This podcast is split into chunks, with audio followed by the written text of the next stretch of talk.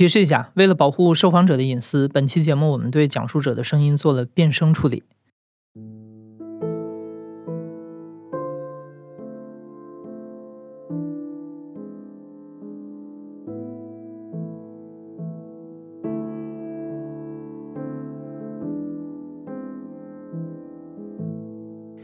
你好，欢迎收听故事 FM，我是艾哲，一个收集故事的人。在这里，我们用你的声音讲述你的故事。每周一、三、五，咱们不见不散。在咱们中国人的传统文化里啊，我们重视家庭，尊崇父母。你别说断绝往来了，对父母说些不敬的话都是极不应该的。但对于一些年轻人来说，他不是不想去重视家庭和尊崇父母。而是他从一开始就没有机会拥有一个幸福的家庭和爱他的父母。当他寻找家而不得的情况下，他只能选择斩断这样的关系。Hello，我叫阿月，然后我今年二十九岁了，我来自江西，然后现在生活在深圳。今天的讲述者阿月，他的父亲初中毕业就出去当兵了。退伍回来以后，开始做生意，攒了一点小钱。阿月的生母是一个中专毕业的医生，来自农村，家里的条件不是很好。遇见阿月爸爸的时候，他有二十五岁，这在三十年前的农村已经属于大龄未婚女性了。我生母比我爸爸大一岁，当时他们是经人介绍的。据我爸爸说呢，他们第一次就是见面的时候，其实我生母并没有看上我爸。后面的话是又托媒人再去说，嗯，跟我爸爸说，然后他们才在一起。我生母是个性情很高傲的人，因为她长得很漂亮。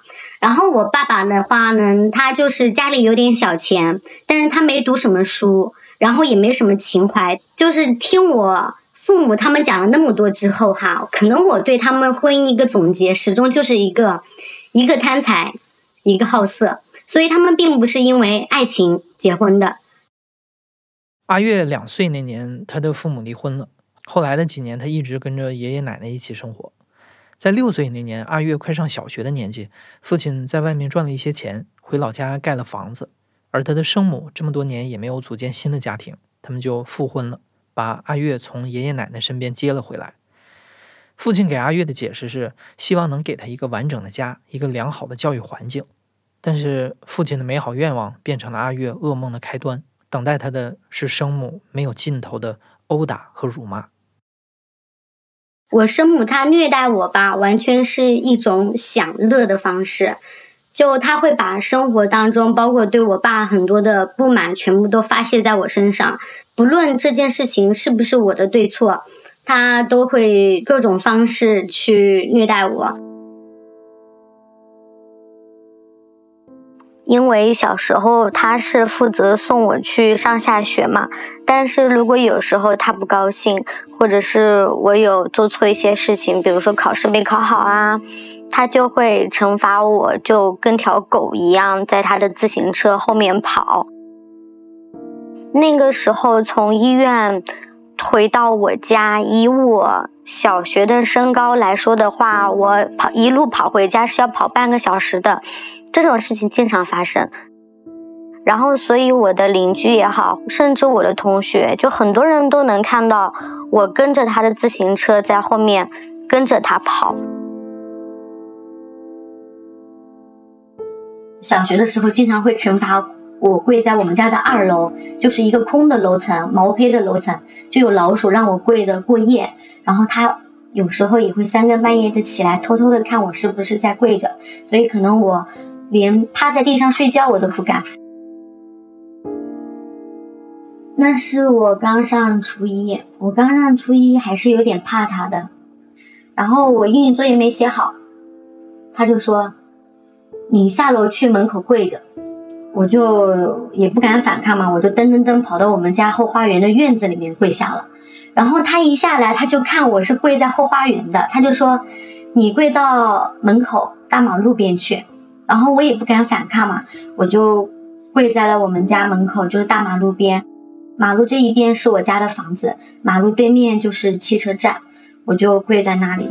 然后我生母就嗯去上班了。然后当时马路上的来来往往的人啊，后面也有很多汽车、公交车啊，我都感觉车上的人都能看到一个小女孩，就是跪在马路边，然后我就觉得蛮丢人的，也是那种就低着头不敢去看别人是怎样一个眼光看我的。然后当时其实我的一个小姐姐，她是我们医院的一个护士，就是跟我生母是一个医院的那个姐姐，就一直在楼下拉我，就是说。你上去吧，你不要跪在这里了，什么什么的。我也很害怕她上班的时候偷偷偷偷的会返回来，我是不是跪在门口？所以我根本就不敢上楼。然后就是夏天嘛，特别热，我就感觉我快中暑了。然后这个时候天就开始下暴雨，然后我也在雨中淋了很久。那个姐姐就后面就把我拽上去，让我洗了一个热水澡。然后洗了澡之后，我也就是老老实实在家写作业嘛。然后她下班回来，看到我没有跪在家门口，就冲上来，立马给了我一个耳光。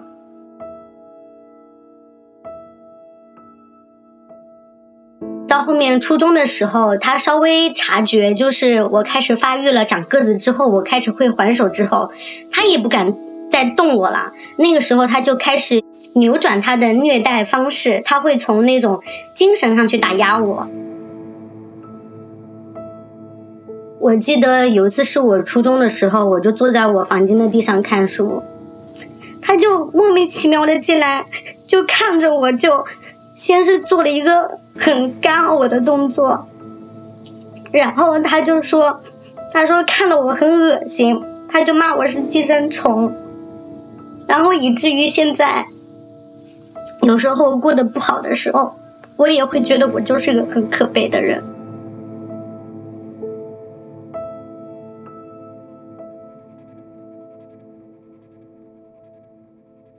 我初中升高中的时候，我真的读书很认真的，就是，嗯，从来没有这么努力的读过书，但他们从来就没有看到。然后我生母她是医生嘛，她就想让我去读卫校，但是我不想去。就有一次放学的时候，嗯，我跟我同学骑自行车回家，然后嘞，突然一下，我生母就出现在我后面了，然后我同学他就很识趣的走开了，然后他就。就是在路上对我冷嘲热讽啊什么的，我就瞄准了后面有一辆车，你知道吗？就是我就想着那辆车开过来的时候，我就推他一下，可能他就会被车撞死了。那辆车一过来，我推了他一下，但是我没有把他推倒，就把他吓了一跳。他就当时就对我骂咧咧的，我说没成功啊，没成功，那我就走了另一条道回家。然后到了家之后，我就看到。我家保姆，然后我父母都在那边吃饭，我就赶紧上楼。结果我生母就跟上来，就立马就甩了我一巴掌，我就跟他打起来了。然后那一次打的特别凶，然后把家里的那些书柜的玻璃全部都打烂了。然后我爸就问我你发什么神经？我就说我说我读书那么努力，从来不被你们看在眼里。我说他就逼我去读卫校，我说我不想读卫校。然后经历了那一次之后，从我初三到我高一，虽然说。我们生活在一个屋檐下，但是我从来都没有喊过他一声妈，因为那个时候我就发誓说，我我再也不要喊他妈了，他没有资格去当我当我妈这个样子。生母成了阿月逃无可逃的童年阴影，但父亲也是远水救不了近火，因为父亲那段时间特别忙，常常有几个月甚至半年的时间不在家里待着。这段日子里，阿月唯一的期待就是父亲能回来拯救自己。之前我生母每一次就是有虐待我的时候，她就是有个习惯性，她就是每次打完我，她就会说：“来给你爸打个电话，让你爸快点回来。”因为我爸爸又出差了嘛，他经常出差就出差好几个月呀、半年这个样子，他很少回家。然后所以每次他打完我，我给我爸打电话，我都是哭着跟他打，我就说：“嗯，说我又挨打了，你能不能回来救我？”然后我爸爸在电话里都是那种。不吭声，然后很无奈那种叹息，或者就是说啊，我马上回来了这个样子。后面的话有一次，嗯，我记得是我母亲让我自己抽我自己耳光，然后我爸当时就在面前看着我，是我小学的时候，然后我当时那个眼神我真的很绝望，因为以前他每一次就是虐待我的时候。都没有人来救我。但这一次，我爸站在我面前，结果我爸什么都没说，他就叹了一口气，他就出去打麻将。从我初中开始，我爸爸开始就是真的会觉得我有点不大对劲了，就从我自虐也好啊，包括一些反常行为也好啊，然后那个时候他才稍微的就是有干涉进来。但是之前所有我挨打或者是被受虐待的时候，他从来没有站出来一下。之前我问过他，我说为什么他那样对我，你都从来不制止？他就说，我觉得那就是教育，那是为你好，就是他们会觉得这是为你好的，但是他们从来都看不到你在经历一些什么样的东西。我中途很多次要求过我爸说，我说要不你们离婚吧。如果说你是说这个家庭你是为了我去支撑的话，那我现在就告诉你没有必要了。我感觉我活得很痛苦。阿月小时候家里条件很好，父亲开着钢铁厂，家里住着别墅，会请保姆。阿月还有条件学习画画、舞蹈和钢琴。那个时候，爸爸每年会给生母一笔不小的开销。后来，爸爸有时候会因为阿月跟生母吵起来，两个人的矛盾变得越来越激烈。爸爸开始不给生母钱了。阿月高二那一年，为了争夺财产，父母走上了法庭，决定起诉离婚。这场官司持续了三四年。这个过程当中，父亲的生意最终被拖垮了，他卖掉了钢铁厂，而阿月的生母也离开了这个家。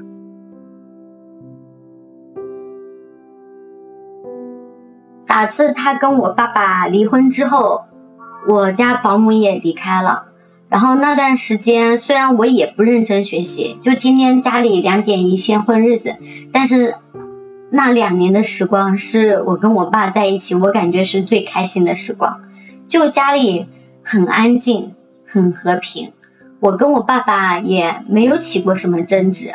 说实话，甚至我都很少看到他，可能有时候。我中午吃饭见不着我爸爸，我晚上下晚自习回来也很少见到他。我每天见到他的时候，就是我早上起床去学校的时候，我看到他睡在二楼的沙发上，然后我就很安心，我也不会去打扰他，我就去上学了。那段时间，我的心智和人格上面没有什么太大的变化。只是终于开始享受自己人生当中比较太平的日子了，就是终于摆脱了我生母这个人生活在我们生活当中，所以我觉得我们不需要去探讨未来和当下一些太太多的东西。我每天早上能看到他睡在沙发上那一眼，我现在回想起来都是我人生当中就是很平淡、很幸福的时刻。那两年的时间是真正的一个小孩对父亲的爱的，我感觉是可能之前你的一些行为，嗯，做错了，或者是说你的一些行为有伤害到我，但是这些都已经过去了，是可以原谅的，我可以不去计较的。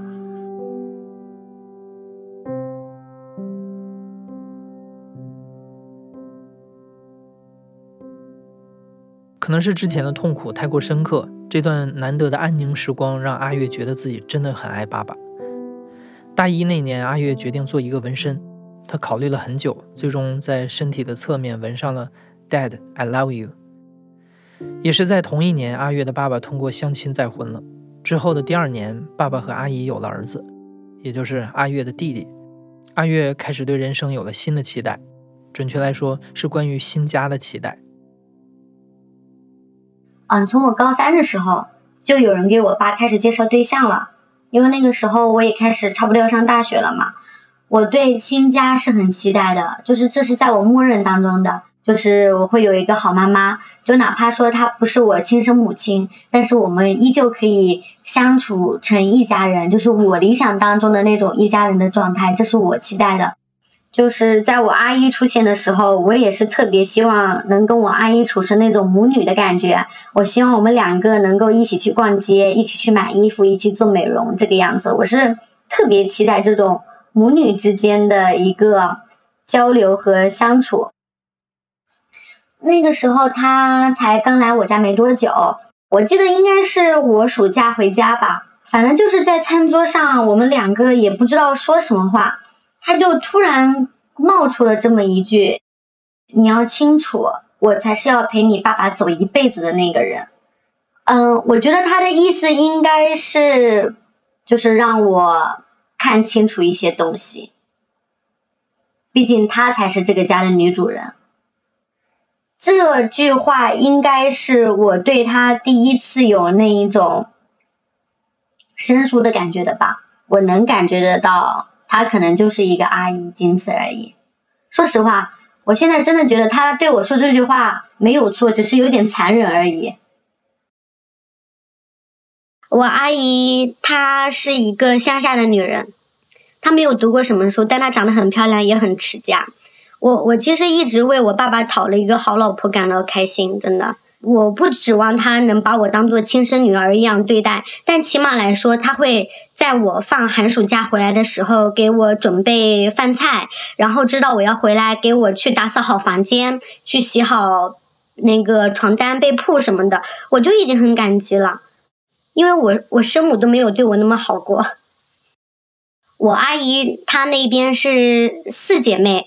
每个姐妹都生的是男孩儿，然后所以我爸爸当时娶她的时候也说，说她们四姐妹个个生的都是男孩儿，所以一定也可以给我们家生个男孩儿。然后其实我我就是被他们影响的，我有点重男轻女，然后所以我会觉得说，我说啊，我爸终于有儿子了，然后我有个弟弟了。然后我也很开心，起码家里来说的话，不管这是不是一个重组的家庭，那起码来说家里一龙一凤。然后我还是个姐姐，我也长大了，对不对？那以后的话，我肯定会好好努力工作，然后好好在外面拼搏。以后我弟弟他要有什么事情也好，或者什么的，我都一定能帮我弟弟一把，对不对？我奶奶也很开心，我们全家都很开心，我也很开心。就是我弟弟的出生是我们所有大家都想要的。嗯，我那个是有个拍立得，我给他拍了好多拍立得的照片啊，拍了有七八十张吧，全部都是我弟弟的照片。然后我也给他买玩具，就是嗯，均价的话三五百块钱的玩具我都给我弟弟买的。然后过年回去也给他包红包啊什么的。我觉得我阿姨和我爸都是能感觉到我对这个弟弟的喜爱的。然后当时他们其实。有跟我提过说还想要一个小孩儿，然后当时我我反正我就是反对，我的意思是没有必要了。我说家里有一个男孩一个女孩就可以了，没有必要再生多了。我也没有把这个当当真。就是在我大大三还是大四，我回家我发现我阿姨已经大着肚子五个月的时候，就那个时候打胎打不掉的呀。我当时一看到之后，我整个人都。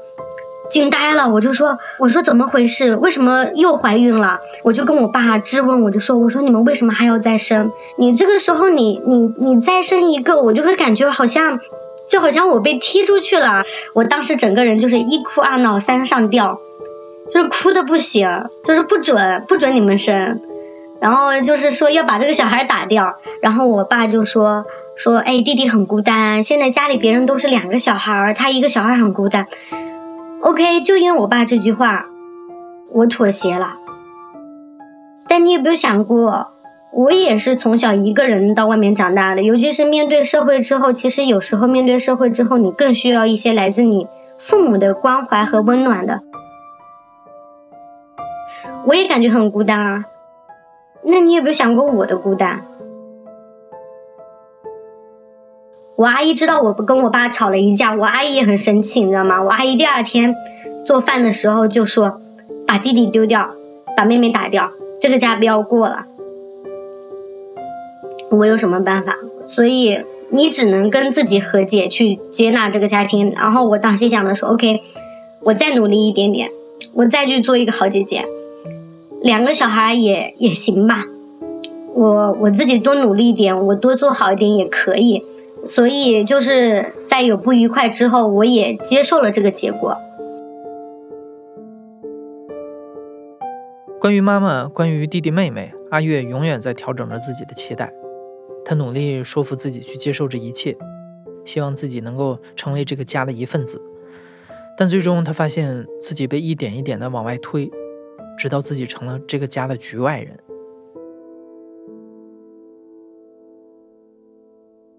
我房间有一张我小时候一百岁大的照片，嗯，我回来的时候发现那张照片没有了，我就那么一张照片，我就问我阿姨说：“我那张照片呢？”然后她就说：“弟弟吵着要拿下来看，我就拿下来给弟弟看，然后放到楼下，不知道去哪里了。”然后我就说：“这张照片我也不是随便乱摆的，我是拿一个相框把它框起来。”我当时特别的生气，因为毕竟是我自己的一百岁的照片嘛，对我来说还是人生很有意义的，对不对？然后结果我阿姨就轻描淡写的、很不耐烦的说：“这有什么大不了的？”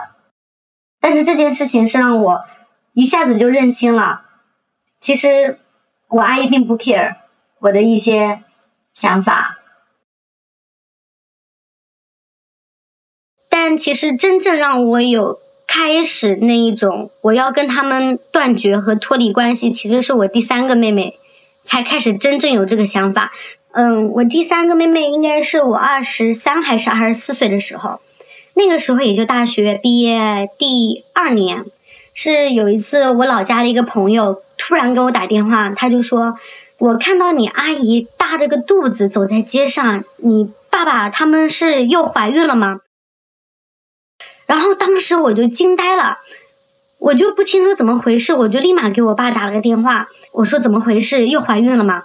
然后我爸这个时候才告诉我说：“说啊，是的，阿姨又怀孕了。”然后等到这个第三个，我听到的心情就是哭，就是我想哭，我哭不出来，我反而是想笑，我反而是一种很平静的，我就说：“为什么还要生？”我说：“你为什么不告诉我？你根本就没把我当做家庭的一份子来看。”我也很绝望嘛。然后我爸紧接着就说了一句：“我生小孩关你什么事？”你不就是想争夺一份财产吗？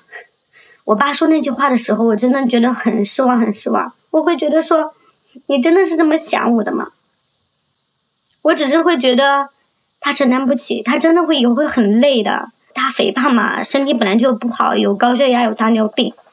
你让你让他一个没有怎么读过书，然后又跟不上时代，然后现在家里又没钱，你让这个家怎么养三个小孩嘛？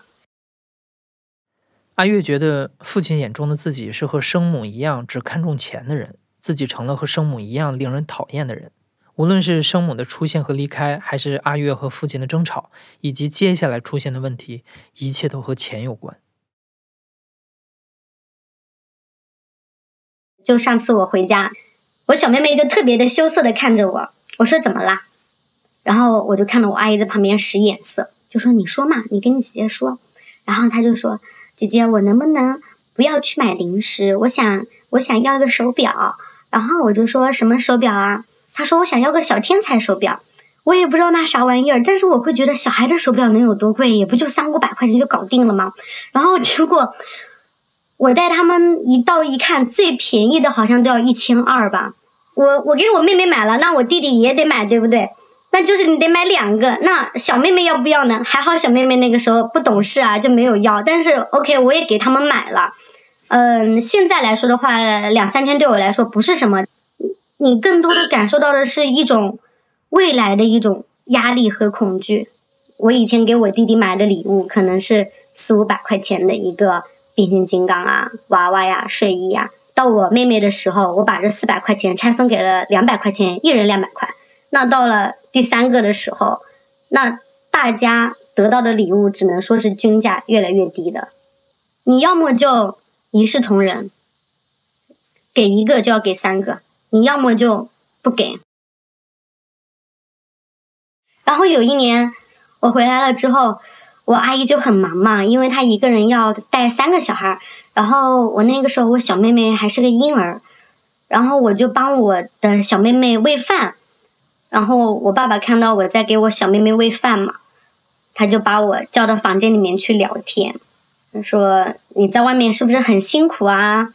在外面会不会很累，压力很大？要不你回来吧，你回来去考个公务员或者当个老师都可以啊。虽然那个时候我知道是不可能的哈，但是我听到这句话的时候，我还是心里会有点那种感动嘛，尤其是看到我弟弟妹妹又。那么活泼可爱的小孩儿的时候，我会觉得，哎呀，我说我真的真的很很很喜欢他们哈。结果我爸下一句来一句说，啊，你回来帮我带小孩，阿姨一个人带不过三个小孩，你你回来帮帮忙。我整个人都惊呆了。我当时没有跟他发火，我当时只只是很诧异，我说我说以后你不要再说这种话了。你有没有想过，说我想过的人生是怎样样子的？这三个小孩是我想要的吗？这个三个小孩不是我想要的，是你想要的。你从来没有问过我说，我身为一个姐姐，我想要什么？但是你就会为了你现在的家庭，你又想去牺牲我。我真的有时候觉得我爸这个人很不可理喻，我真的不知道他有些话是怎么说出来的，真的。我那一年过年，我是在我们县城去开了一个宾馆，在外面睡的，所以我后面的话基本上过年我都不会回去。有一次我在跟我同事吃饭，我就突然接到了一个电话，是上海一个那个贷款公司打过来的。他们一过来就说：“喂，你是谁谁谁的女儿吗？”我我当时不知道怎么，我就说：“啊，嗯，什么事情？我没有应。”然后他们就说：“哎，你爸在我们公司就是贷了一笔款，然后现在要确认一下这个紧急联系人还是什么哈。”然后我就说：“啊，这个样子啊。”我就说我不是。然后那个对方也很诧异，我就说啊，我不是。然后挂了电话之后，我就立马给我爸打电话，我就说你是找了什么贷款公司贷款吗？什么的。然后他说是的。我说他们给我打电话了，嗯，说我是紧急联系人。后面我特意查了一下，紧急联系人和那个还债人确实有点不一样哈。但是我觉得你多多少少你得告诉我一声，对不对？你不能这样先斩后奏，就就跟你当时生第三个女儿有什么差别？然后当时我就特别的生气。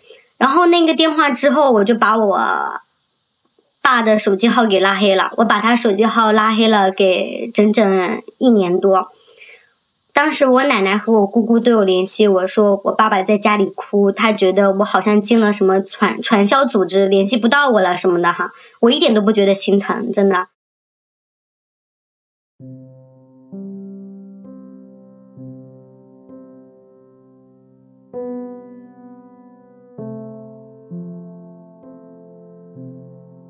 如果是说生活让我经历这一切，我干嘛要活在这个世上啊？真的，二十五岁之前我都不知道我出生在这个世界上的意义是什么，因为我觉得我一点都不开心，而且就是我从来没有那种家庭的温暖，然后还这么倒霉的碰上一个这样的生母，就他就是我人生中的噩梦和我一个永远的反面的教材，然后所以二十五岁之后我就决定说我要为我自己而活。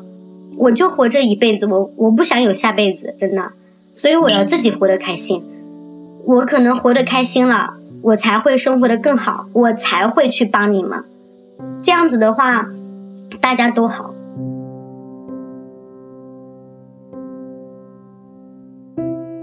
其实我就是我很怕我弟弟妹妹看到我。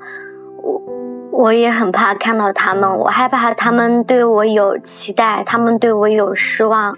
我会觉得，我生母也好，我爸也好，我弟弟妹妹也好，他们都无形之间逼我去当了一个坏人。我想当一个好女儿，我想当一个好小孩，我想当一个好姐姐，但是我做不到。然后我就也想去有一个新的纹身，我想把这个纹身改一下，所以那个纹身师的建议是说，你最好把这个纹身洗一点点再来改。所以我现在就是在把它慢慢洗掉，然后改一个新的纹身。然后说实话，也是我对他的感情没有那么深了，我现在不爱他。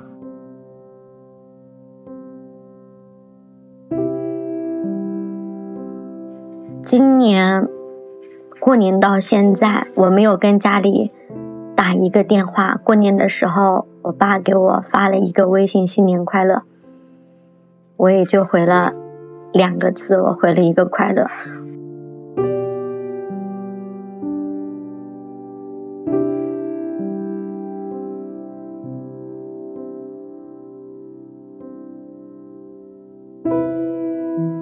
现在正在收听的是《亲历者自述》的声音节目《故事 FM》，我是主播艾哲。本期节目由张一舟制作，声音设计桑泉。感谢你的收听，咱们下期再见。